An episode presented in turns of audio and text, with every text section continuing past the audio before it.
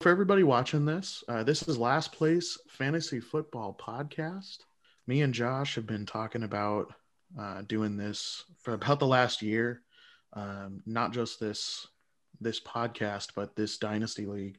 I've been wanting to do this for the last couple of years, but I just haven't really done a whole lot with it. I was the league manager for our Junkies League last year. Well, actually for the last couple of years. I've been doing fantasy football for the last 6 years. So I've got a couple of years under my belt. Only 2 championships under my belt after those 6 years. Josh, I don't know about you, but hoping I get to win this year. So out of the 6 years that I have participated at, well, probably 4 years I've participated specifically in your leagues, I have only won one time. And that is kind of the magic of fantasy football, just because you never know what's going to happen. Never know. I remember when I won, because I think for me it was good old Patrick Mahomes that kind of saved me in his sophomore year, and have not been close since. Last year completely went downhill with Saquon going down for the year, and well, that begins the scroll of injuries that I had. And last year was where you got your nickname. Yep. The infamous fantasy sage, Josh Richter. So to give context on what's going on, so Ryan, of course, won the league last year with one of the most stacked 12 teams. 12-2. That 12 is... And two. Honestly, I think you committed highway robbery on a lot of those trades. And to be honest, I only had 2 people on my starting roster that I ended with. All of the other people I got from trades. Absolutely. Big lesson. You never win your league in the draft. It's all about what you do afterwards. Talk to the reigning fantasy champ right here. Oh, yeah. So he goes, celebrates his win on Facebook, tags me and goes, "Thank you for your advice, calling me a fantasy sage." To which another league member, who we will introduce later, actually we can introduce him now, Ethan, replies back, he went 2-10. 1, yes, I did go 2-10. Yeah. But 2, I helped almost knock him out of the playoffs, seeing my wife Ashley almost, as she puts in the chat, I would have won.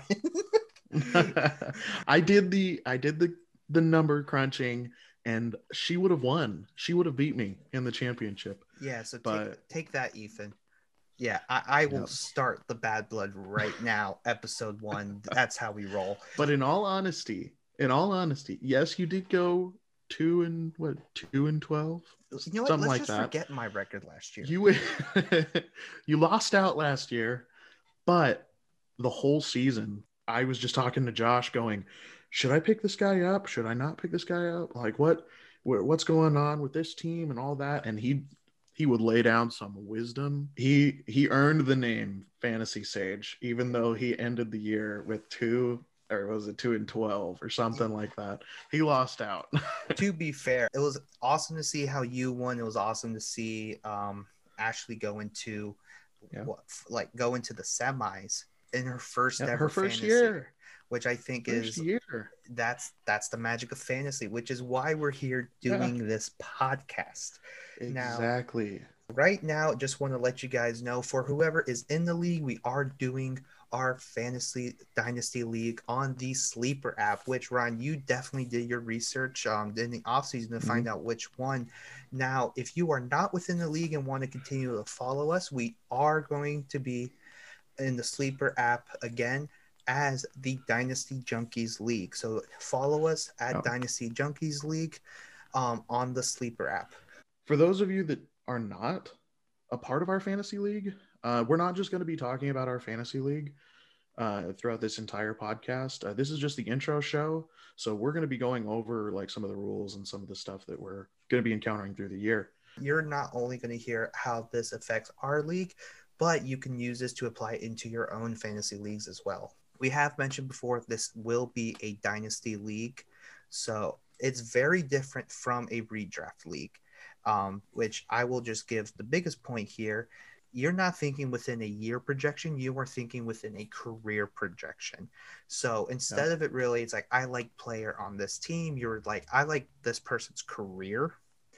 And that I think is, to me, is personally exciting, just because one little waiver decision here could alter your fantasy outlook for the next 5-6 years potentially, or within the next 2 or 3, you can go from rebuilding to win now in an instant. And that's what makes this so exciting. Ryan, can you just tell us like even more differences when it comes to a dynasty versus a redraft league? It's a long-term commitment. So you're in it for years. It's not a redraft. I mean, where you just dump all your players back into the pool and next year you draft them all again. Pretty much dynasty, after your first draft, you draft all of the players that you're going to use that year. So all 25 of the players you're going to draft. Every year after that, you're just going to be doing rookies. So we'll have maybe 5 rounds, 4 or 5 rounds of just straight rookies. So you can draft to your needs. So if you're lacking a running back, a solid running back 2 or wide receiver or something like that, and you don't have to draft an entire team. There are going to be some changes. It's going to be a little different when it comes to scoring. So we're going to be changing up some of the scoring on there. It's still going to be PPR. It's still going to be a double flex league. So you get the 2 flex positions instead of just 1. Thank you. It's going to change some of the – I'm sorry, what? Just thank you. I personally am a huge fan of the double flex. I like the double flex. Yeah. Especially with how many skilled position players there are. It just seems to be a major surplus this year. And will exactly not have me. The double flex has just been great. What's different about this year is we're doing 1 extra point for any 40-yard plus play, whether it's a pass, throw, run. Whoever does the 40-yard play gets an extra point.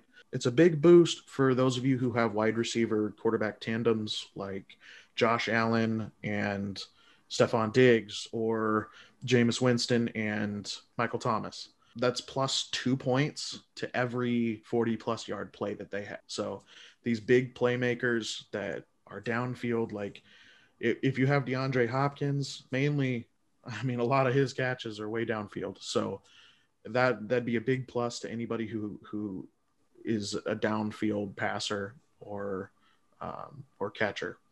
And especially with runners like that, we're doing a lot of like big boosts for running backs, because one of the other changes that we're doing on top of the 40-yard, the 1 point per 40-yard plus run, we're also doing a 0.2 per rush or point, 0.2 per carry.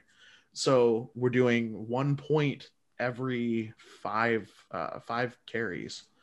It favors the workhorse backs more. So you want to focus on players that carry 20 times a game, because that's an extra 4 points that you'll be getting. That's for huge. Your fantasy team. That is a massive, I wouldn't say, like, not even just advantage. I would just say that's a massive attention to detail kind of rule. That, like, in my personal opinion, if I was just listening to this for the first time, I'm definitely, like, bumping Derrick Henry, Nick Chubb, Josh Jacobs up even to my list. David Montgomery. Exactly. Yeah. And especially a Henry Ruggs or even a Tyreek Hill. Yeah. Like, I think they would bump up, even rise higher in rankings, or secure the number 1 position even more so if it's Tyreek Hill. Yep. But I mean, definitely Josh Allen, Kyler Murray, they definitely, I think, have to be considered as far as a higher rating. I mean, and a lot of times in fantasy, like you already know, like sometimes without those point changes, the consistency is really what makes the quarterback rankings get more and more accurate. That's where your Aaron Rodgers and your, Mahomes, to a certain extent, probably even Tom Brady would be in consideration. But maybe you do go for boom or bust kind of potential with certain players, and I think that's just going to make it for a fantastic and exciting league. Yeah, I'm especially excited for those carry bonus. Oh my gosh, it's just gonna be crazy. Yeah, this has me just excited, honestly. And I and I cannot wait to see what happens. Our draft, specifically for everyone listening, is going to be on July 24th, which is a Saturday, so mark your calendars for that draft. Now, Ryan, can you tell us who will be drafting in our league? Okay, so I'm just going to be listing off their first names. I don't want to hand out their names, their full names, without their permission. So it's going to be me, Josh, his wife, Ashley, Michaela, Ethan, Alex, Michael, Tyler, Paul, and then Philip. And granted, all of us on this list, except for one, went to school together. So the one person, my dad, who has not been a part of this university, he's going to be our international talent. He's over there in Germany right now. Diehard Vikings fan in Germany. Oh, yeah. Yeah, you'd be surprised at how many Vikings fans there are over there. They actually really like him. Vikings are actually going to be going to Germany next year. Oh, I was about to say, is that next year? It's the 2022 year. I'm booking my flight right now. So now, congrats to whoever is in our league. We cannot wait for how this season is going to go. We wish you all good luck and for y'all to be in last place. Yes, I am serious because I want to win this year. Now, if you're not within, well, obviously. Now, if you are not within our league, I went 2-10 last year, man. I can't have that again. So if you are not in our league and still want to follow us, head on over to the Sleeper app and find us at the Dynasty Junkies Football League, and where you are going to see all the transactions, the standings, the results of each match, and then with the playoff matches as well. Again, I cannot wait for this league. This is going to be one exciting season. The first one in what feels post-COVID already. Stay tuned for more content. You are going to get the free agency trades and the NFL draft within the next coming weeks, and our fantasy draft being July 24th, which will be live streamed here. So that's also going to be exciting for how this goes. In the meantime, y'all have a nice day, and we will see you next week.